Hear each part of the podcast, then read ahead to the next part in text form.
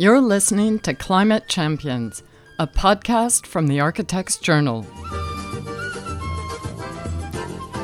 I'm Hattie Hartman, Sustainability Editor at the Architects Journal. And I'm Hattie's co host, George Morgan, Director of 1.5 Architecture. In this episode of Climate Champions, we're taking a break from our landscape series to bring you an interview with the author of an important new book out this week. Coal in my book is a bit like the devil in Paradise Lost. It's a sort of reluctant hero that we know is actually the bad one, but that has the extraordinary capacity to change everything and advance the plot and revolutionize the world in the case of coal. And the effects of cheap heat on architecture have been utterly revolutionary in most ways in a good way. The one downside is the potential to wipe us off the planet. Our guest today is Barnabas Calder, an architectural historian and senior lecturer at Liverpool University. His new book, Architecture from Prehistory to the Climate Emergency, examines how architecture through the ages was shaped by the energy sources available at the time. It revisits architectural history from the earliest known ancient city of Uruk in central Iraq all the way to Cork House a prototype all cork house in Berkshire, which was shortlisted for the 2019 Stirling Prize.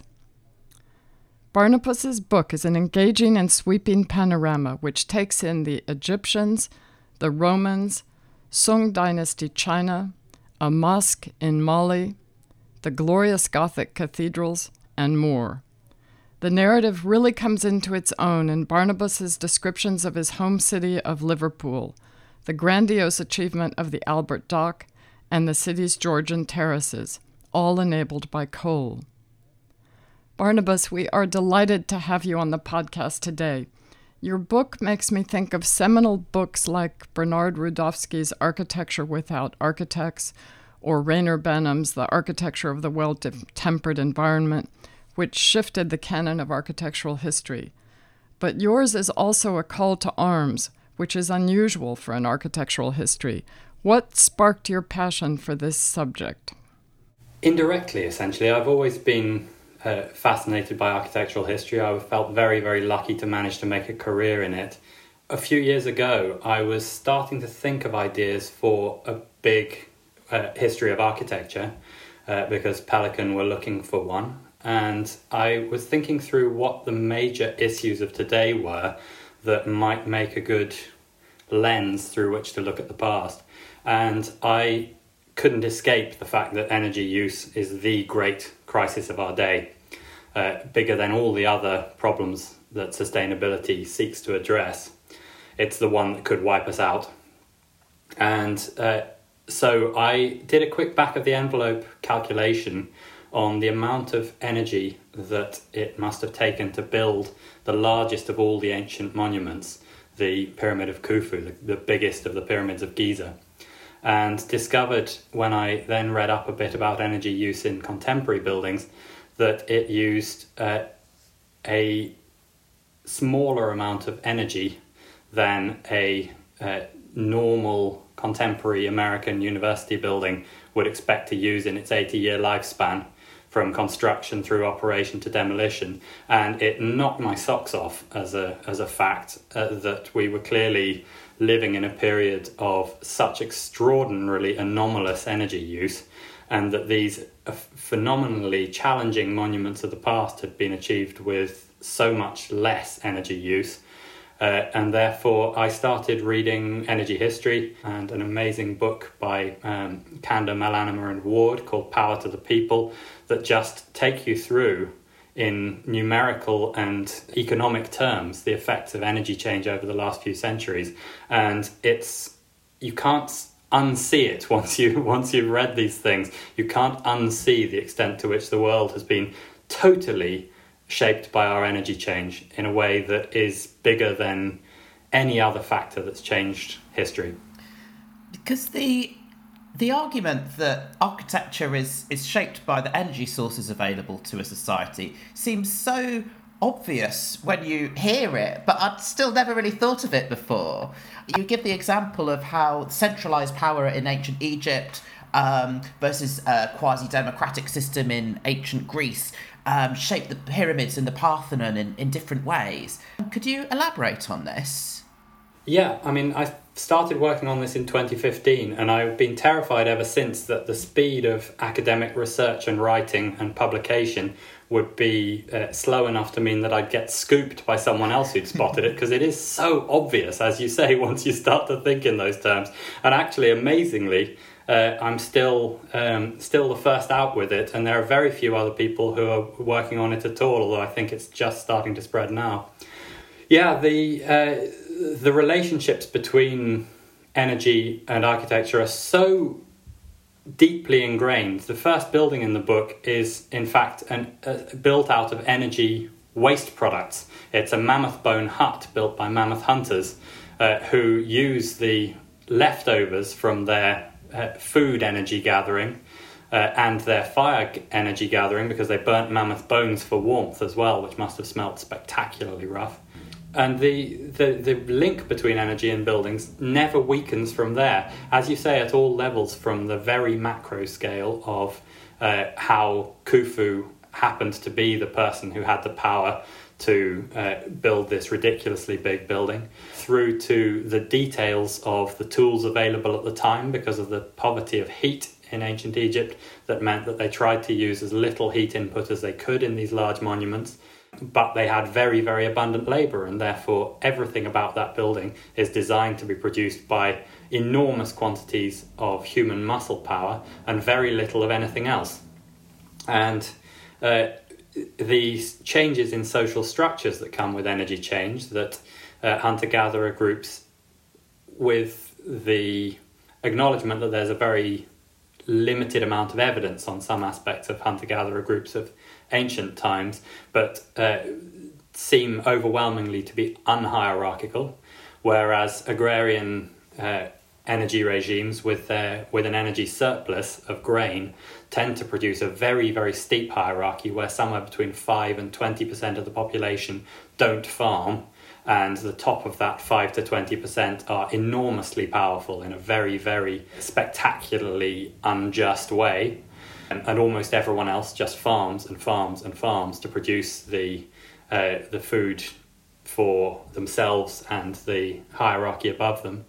And that seems to be a structure that's completely inescapable to the point where even the ancient Greek experiment with trying to achieve something more democratic is, in fact, an oligarchy with a tiny proportion of the total population of ancient Athens being the citizens who uh, who got this much vaunted democracy. And you also talk about how ancient Rome, by conquering Egypt, was able to draw on the fertility of the Nile Delta as an energy boom for the development of ancient Rome. I've also heard Patrick Wyman describe the, uh, the impact of changes uh, to climate as contributing to the fall of Rome. Um, could you tell us more about that? Yes, the buildings you know of from ancient Rome, and almost all the ruins that survive, are from that period after the Battle of Actium, when Antony and Cleopatra were defeated, and uh, Egypt became a personal property of the emperor, uh, of the first emperor, and then of his successors. And the Rome imported truly spectacular quantities of grain, not just from Egypt, but from all of North Africa, from Sicily and Sardinia, very heavily as well.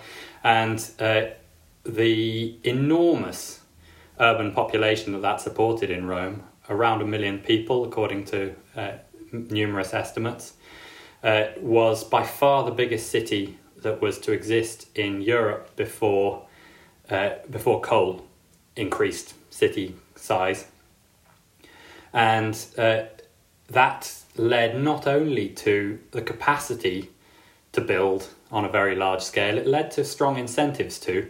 So if you look at a project like the Baths of Caracalla, which is one of the biggest of all of the ancient Roman monuments. Uh, it is partly a way of making use of labour that otherwise sits around doing nothing. The famous bread and circuses formulation that the Roman people were pacified by entertainments and by a food supply is only two parts of a three part pacification structure, the third of which is job creation. And building a very large project with a clever technology set that de skills the labour and therefore enables people from the ordinary urban working class, if that's not too anachronistic a term, the urban poor, to start work very quickly. This enables you to build at an enormous scale for hardly more than the cost that you're already spending subsidizing these people by feeding them. So essentially, it's a way of turning uh, people who you're feeding anyway to a productive activity. You could see it in positive or negative terms. I think either would be to some extent anachronistic because trying to think your way into the morality of a uh, an ancient agrarian society is genuinely challenging because the things they were facing were different from ours. We can see some of the things they were doing wrong, but we can't see all the things they were doing right. The Baths of Caracalla are very cleverly designed to look as though they're made with enormous amounts of very skilled labour and very exotic materials, but actually that's a tiny proportion of what's going on in those buildings. They're coated once they're finished with a thin layer of marble and other exotic stones that have come a long way from Egypt in uh, large quantities but uh, that's 0.5% of their volume, according to the amazing reverse quantity surveying job that the uh, archaeologist um, Janet DeLaine has done on that building. It's a phenomenal piece of research, and it reveals that 0.5% of the volume is special stones, though that's what you see when you look at the finished building. Almost all of it, 76% of it, is uh, stone and, and other minerals from within 20 kilometres of the site. So transport is very limited, and uh, it's just a project of enormous amounts of labour to stack it all up. And the thing they're most keen to avoid is heat inputs. So, what, though when you look at those ancient Roman buildings, what you see is a brick building because there's a brick layer underneath the marble. The marble's long since been stolen and put on a Baroque church. The brick survives, and so that's what you see. But the brick too is a very thin layer that's just there in order to reduce the skill inputs and speed up the pro- project of building these very large buildings. Almost all of the building is uh, local stone used as rubble inside it with the concrete to bind it. And the lime for the concrete is only 3.2% of the entire building volume because it requires a lot of heat and the brick is only 2.7% of the entire building volume. However visible it looks, it's a tiny amount because, again, it requires lots of heat. And heat before fossil fuels means chopping down trees, and you need enormous amounts of heat for cooking in a city of a million people. Even though it's a warm place and you don't need that much for heating, you have to f- provide cooked food every day for all those people because human beings uh, are incapable of surviving long term without cooked food. And that is such a big pressure for cooking heat and industrial heat that they try and minimize the amount of heat you use for anything else. And so this enormous building is produced using abundant labor that they actively want to sump somewhere and using um, flashy materials in tiny quantities but very ostentatiously and uh, heat requiring materials in the smallest quantities possible that's consistent with producing a building that'll still be there 2,000 years later. I'm going to jump forward a few centuries. You mentioned coal. The increase in the use of coal after the Great Fire of London transformed English cities, which you describe as the march of bricks and mortar. Timber was also needed for shipbuilding, and 17th century monarchs explicitly enforced a shift from timber to coal for industry that is a massive change in the energy context. It's no longer about human and animal muscle power. Suddenly it's fossil fuel energy. Can you elaborate how this plays out? Yeah, coal in my book is a bit like the devil in Paradise Lost. It's a sort of reluctant hero that we know is actually the bad one, but that has the extraordinary capacity to change everything and advance the plot and revolutionize the world in the case of coal. And the effects of cheap heat on architecture have been utterly revolutionary in most ways in a good way. The one downside is the potential to wipe us off the planet. which is a substantial downside and a, a rapidly growing one as we get closer and closer to the to a, to a catastrophic tipping point. But in all its effects up to then, it's had extraordinarily positive qualities. So the replacement of wood and um, animal dung and thatch as main building materials for a city like London, where you don't have good stone locally, with brick and tile and good glass windows, which obviously also require a lot of heat, and metal building components. Uh, these produced a fireproof, high quality, vermin resistant city that would have been unrecognizable to the people who had suffered in the previous uh, several millennia of London. And it, it also has subtler effects, like the fact that London uh, stayed within its Roman walls for the entire period until coal became a really big energy input into London in the 16th century, after which it exploded beyond those walls very, very rapidly. And that's partly because of the cheap building materials available, because all you need to achieve the March of Bricks and Mortar, which is a, a wonderful cartoon that um, Elizabeth McKellar stresses in her brilliant research on Georgian London. And uh, the March of Bricks and Mortar is achieved by cheap coal added to locally available clay, and that can produce any amount of good fireproof materials. The other thing that you need to get a city that big, though, is to find a balance of um, land use in the area around it. And the sudden fact that you didn't need to grow firewood in those enormous quantities, a medieval city as far north as London of 10,000 people required 10,000 hectares of firewood copse in the areas around it. And that's a, a real limiting factor. So no city got as big as Rome without Rome's grain imports in Europe until coal. And after coal, all that woodland can become farmland. Uh, and the farming processes are get into a kind of uh, self-reinforcing circle where more metal tools for the farming, more capacity for science to start to inform uh, the very first generations of science with all the new tools for chemical experimentation produced by good quality glass and good quality metalwork and so on in that period in late 17th century London. You get this self reinforcing circle of improved farm yields and more farmland and then when trains kick in as well, and steamboats and canning, you the limits come off completely, and half the world ends up having some role in feeding London as a result of London's being the capital of that enormous, devastating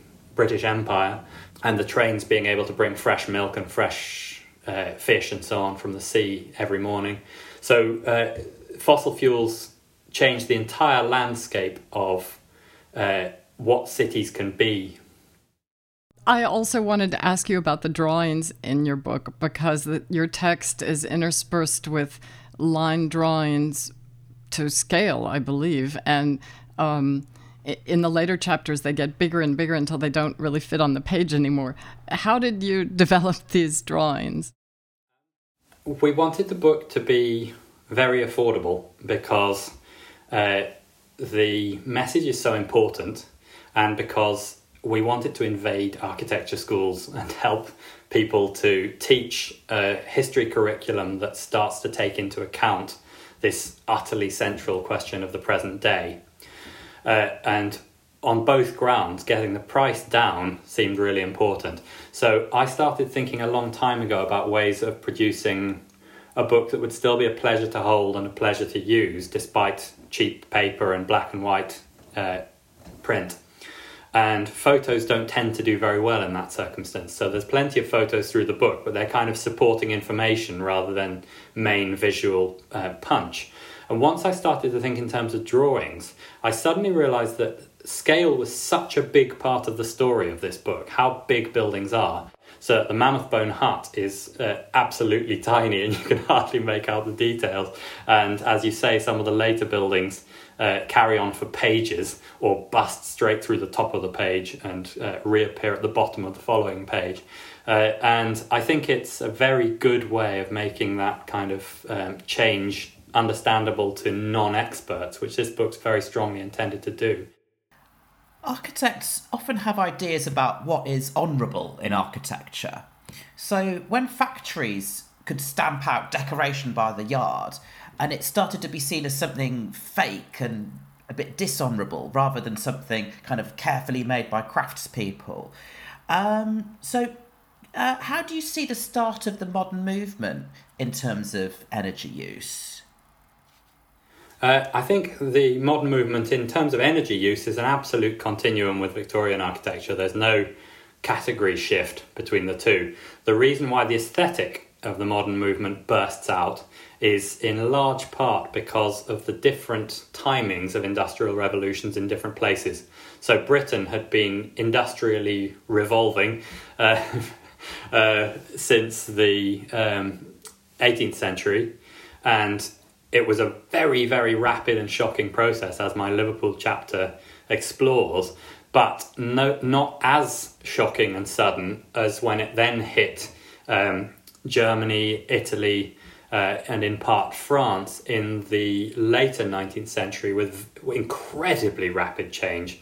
Uh, and the speed of change hitting these places with a much more mature fossil fuel kit available of cars starting to be realistic, aeroplanes kicking in uh, right in at the start of the 20th century. Uh, futurism is such a clear outcome of this absolute shockwave of new technologies. When you read the Futurist Manifesto, the points themselves of the manifesto are all uh, related to energy in one way or another.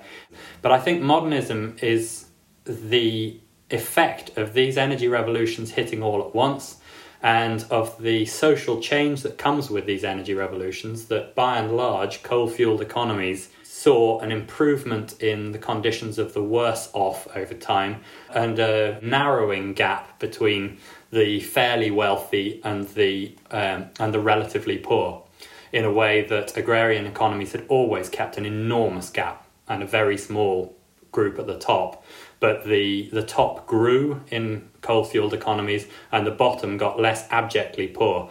Not that the people in the worst slums weren't suffering appallingly, but when you look at pictures of those terrible slums, they're still built of fireproof brick. They have glass windows, they have um, uh, metal fireplace surrounds, and sometimes even cooking ranges in them. They are physically much more robust uh, the the people living in them lived in a cash economy, not in a barter economy, even when they were desperately poor. And a tiny bit above them, uh, the people were materially better off than the whole, uh, than almost all the peasant classes of agrarian history. Uh, even though they might have been squashed into poor housing by the level of competition for that housing, you still see that improvement. And by the 1960s, you're seeing it really playing out across uh, right wing and left wing administrations worldwide that places with big coal fueled industrial economies have um, better housing for ordinary people being deliberately built by governments. They have um, a, a, systematic uh, development of attempts at welfare state and so on. But the consensus now is that as a society, globally actually, we'll need to use a lot less energy. So so that we'll have enough to go around. And there's an aspect to sustainable architecture and natural building that sets itself in opposition to the aesthetic and design priorities of, say, mainstream architecture. Do you think lower energy building will have a different aesthetic? I think in a country like ours, where we've got so many robust existing buildings, most low energy building can have exactly the aesthetic of the buildings that are currently there. Your own RetroFirst um, campaign is exactly spot on that we need to keep everything we can keep. There should be an assumption within planning law that you keep the existing building unless the case can be made based on a uh, an LCA for replacement uh, with a very short re- re- repayment time on the uh, lost fossil fuels of produce on the carbon emissions of producing the new building. It's crazy that we don't have that. It's so simple and so obvious, and it, it will be unpopular with some people. But you know, we're we don't have to listen to the lobbyists of the industries who want to carry on with uh, very intense consumption, uh, and we have to sort this out. This is potentially the biggest crime ever committed by humans against other humans if we don't sort this out uh, in terms of this scale of uh, appallingness of the outcomes and the number of people involved. Uh, and, just because we're committing it against our children and grandchildren rather than against people who uh, look different or live in another country, it doesn't make it less of a crime now that we know that's what we're doing. Uh, and the buildings of the future that are genuinely zero carbon will be very different. Yes, we are at the moment at, at a stage in the development of a zero carbon set of styles. If you you know if such a frivolous idea is still relevant, which I think it is. Um, we're at the stage that modernism was at when it was uh, sort of Voysey starting to take a few twiddles off his arts and crafts houses. We're not yet at the point where we're getting anywhere close to a serious um, uh, large scale building uh, sustainable architecture because our thinking is still almost entirely modernist and our schools are still teaching modernist stuff and uh, most of our journal activity is still celebrating fundamentally uh, modernist ideas of how you produce buildings. Even the improvements in operational energy are being produced by modernist means of technology and um, magical materials. That dreadful, terrifying thing that um, Mies van der Rohe said uh, about how it was the engineer's responsibility to make the heat go where it was supposed to go. and that attitude is still widespread, essentially. People wouldn't say it in quite those terms anymore.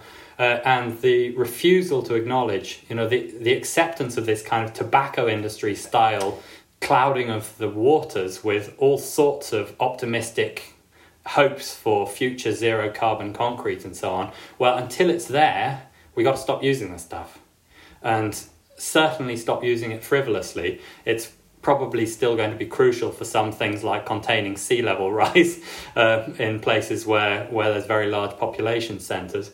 Uh, so we really have got to stop using it for speculative flats that replace terrace housing and all this kind of you know incredibly wasteful uses that it's currently being used for. So I think things like um, materials that are uh, zero carbon or carbon sequestering, uh, and things like rethinking the ways we think about thermal comfort. There's some really interesting work going on in relation to uh, the history of architecture and thermal comfort. Jiat-Hwee Chang is looking at it for um, for the kind of tropical modernism's attempt to spread European norms of temperature around world's buildings, which has produced a, a central an air conditioning dependency that's deranged across uh, the whole of the hot world.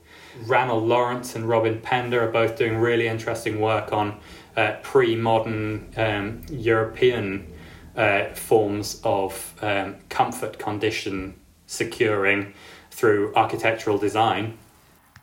Because your your book looks all through history and all over the world for, for the examples that it uses. Um, and something I've been thinking about in my own practice is how traditional Japanese architecture has long been an influence on modern architecture in the West as a highly sophisticated tradition. But it's one that also uses really low energy materials like timber and mud and bamboo, but put together using aesthetic systems that make very beautiful results.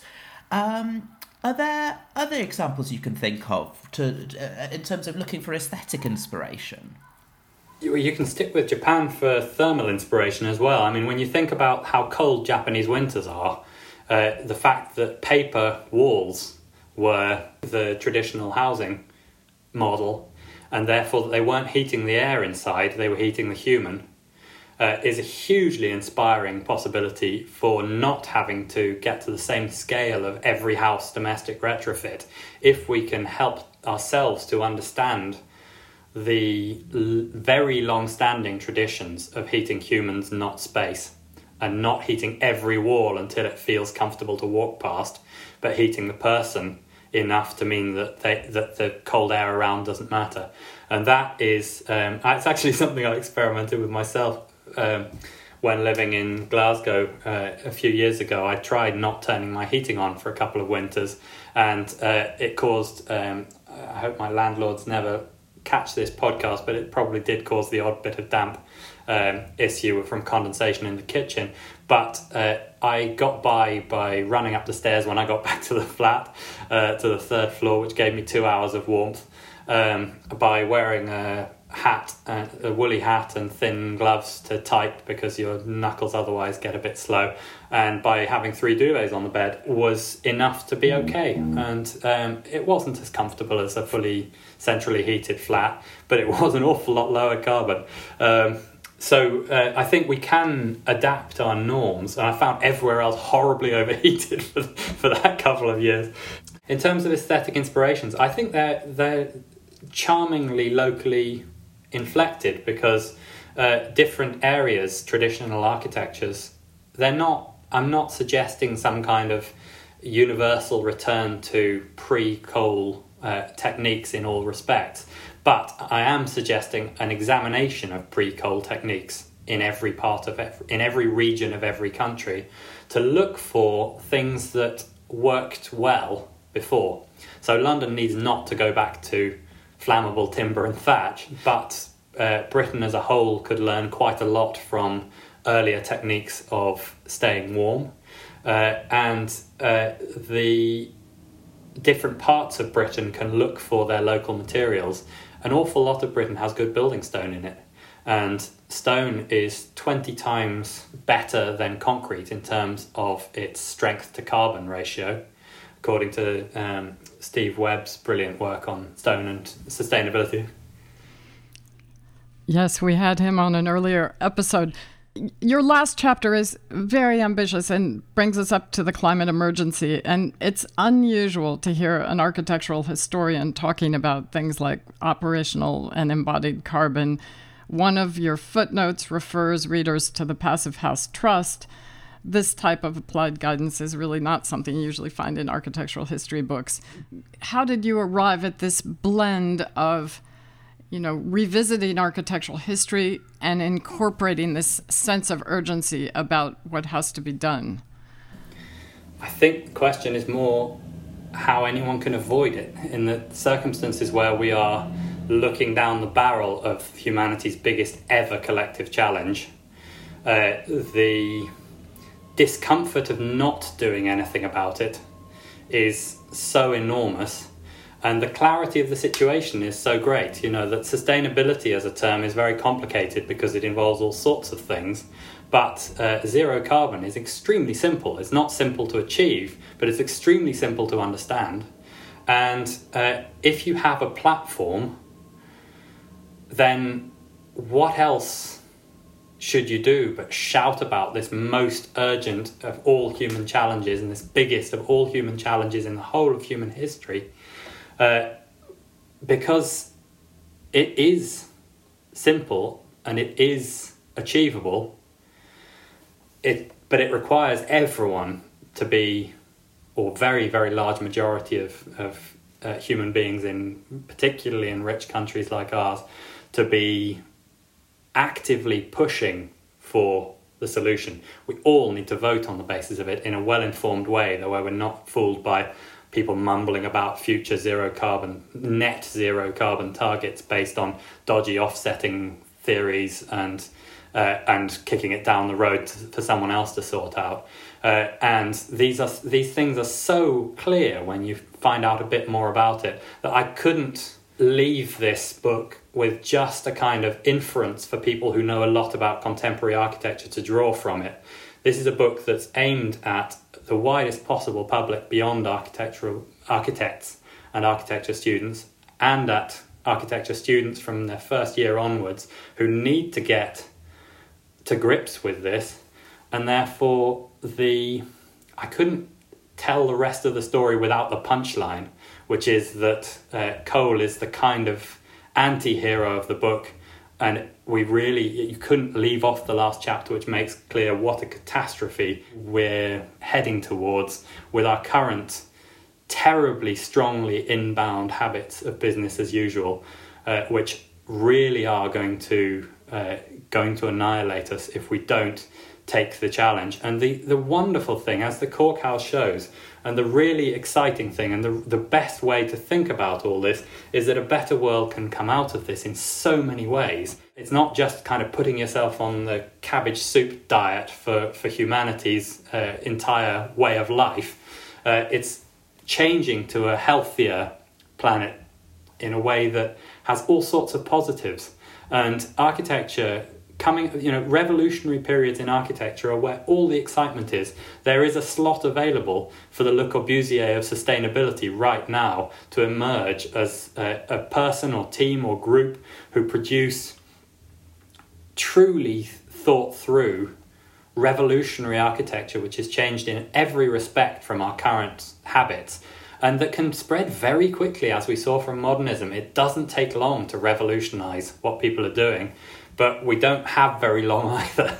So, uh, so yeah, I, I can't leave it at uh, sort of 1960 when things were hitting their worst point in energy use terms, uh, which we're still in now. I had to take it on to the hope for a uh, a very very rapid revolution now. Okay, let me ask you one more thing. Are there other examples besides Cork House? Of of new buildings that you think are pointing the way to what zero carbon buildings could be like? I think there's lots and lots of buildings that are doing some things right. Uh, the reason I love Cork House so much is because it's trying so hard to do everything right. And th- in a way, the very smallness of it, in that series of scale illustrations through the book, the, the building before it is the building that's got the largest internal usable area of any building in the world, which is an enormous kind of multi use uh, commercial building in China. And it takes five pages or so of, of illustration at the same scale as the other, other illustrations through the book. And then the last illustration in the book is the cork house drawn to the same scale, and it's absolutely tiny. You couldn't mistake it for a full stop, but it's nearer that scale than to page scale. And uh, the the two messages that I get from that are firstly that small actually is a good thing. Uh, we've decided not to move from our quite small sort of standard uh, working class terraced house in Liverpool, uh, but to spend the money we would have spent moving up in the usual kind of you know uh, academic salary. You move up every few years um, to a bigger house in in a city like Liverpool where prices aren't particularly high. Uh, instead, we're going to stay in the same one because smaller is actually a virtue in itself. Um, so I think there's some wonderful retrofit projects going on. Uh, I think there's all sorts of exciting things going on in all sorts of projects, but there are very few examples that I've come across, uh, and I am speaking as a historian rather than as a practitioner and someone who obsessively follows the current situation.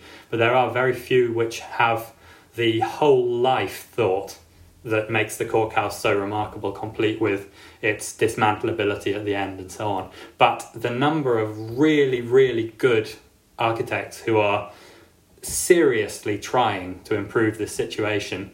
Uh, the I think clients and regulation are a bigger ba- barrier to this than an insurance, I guess are bigger barriers to this than architects. There are an awful lot of architects who want to do the right thing, who are informing themselves. I think ACAN is just brilliant. I love their work. I love their events. I love the whole way they uh, they organize things in this really cooperative, unshowy, effective, well informed way.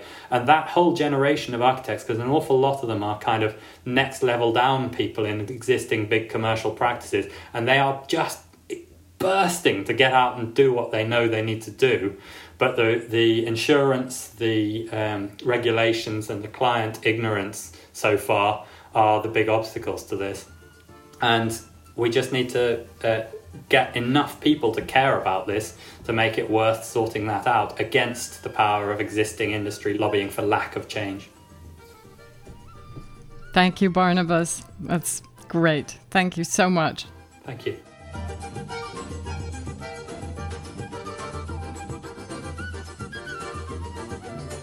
Barnabas Calder's book, Architecture from Prehistory to the Climate Emergency, is published by Pelican. Its release is timed to coincide with the Society of Architectural Historians of Great Britain's annual conference, which takes place over a fortnight in June. Supported by ACAN, the Architects Climate Action Network, and Architects Declare, this year's conference theme is Architectural History and Climate Emergency. For full details of the program, go to www.sahgb.org.uk forward slash symposium 2021. Join us in a fortnight for the next episode of Climate Champions, where we are speaking to inspirational landscape architect Joe Gibbons of J&L Gibbons about why trees matter, urban forestry, and how architects and landscape architects can better collaborate to green our cities. You can find out more about Barnabas Calder on the Climate Champions webpage at architectsjournal.co.uk forward slash podcasts, where you can also send comments and subscribe. Please do subscribe and rate us on your favorite platform because it helps listeners find us and enables climate champions to keep going. Thanks for listening.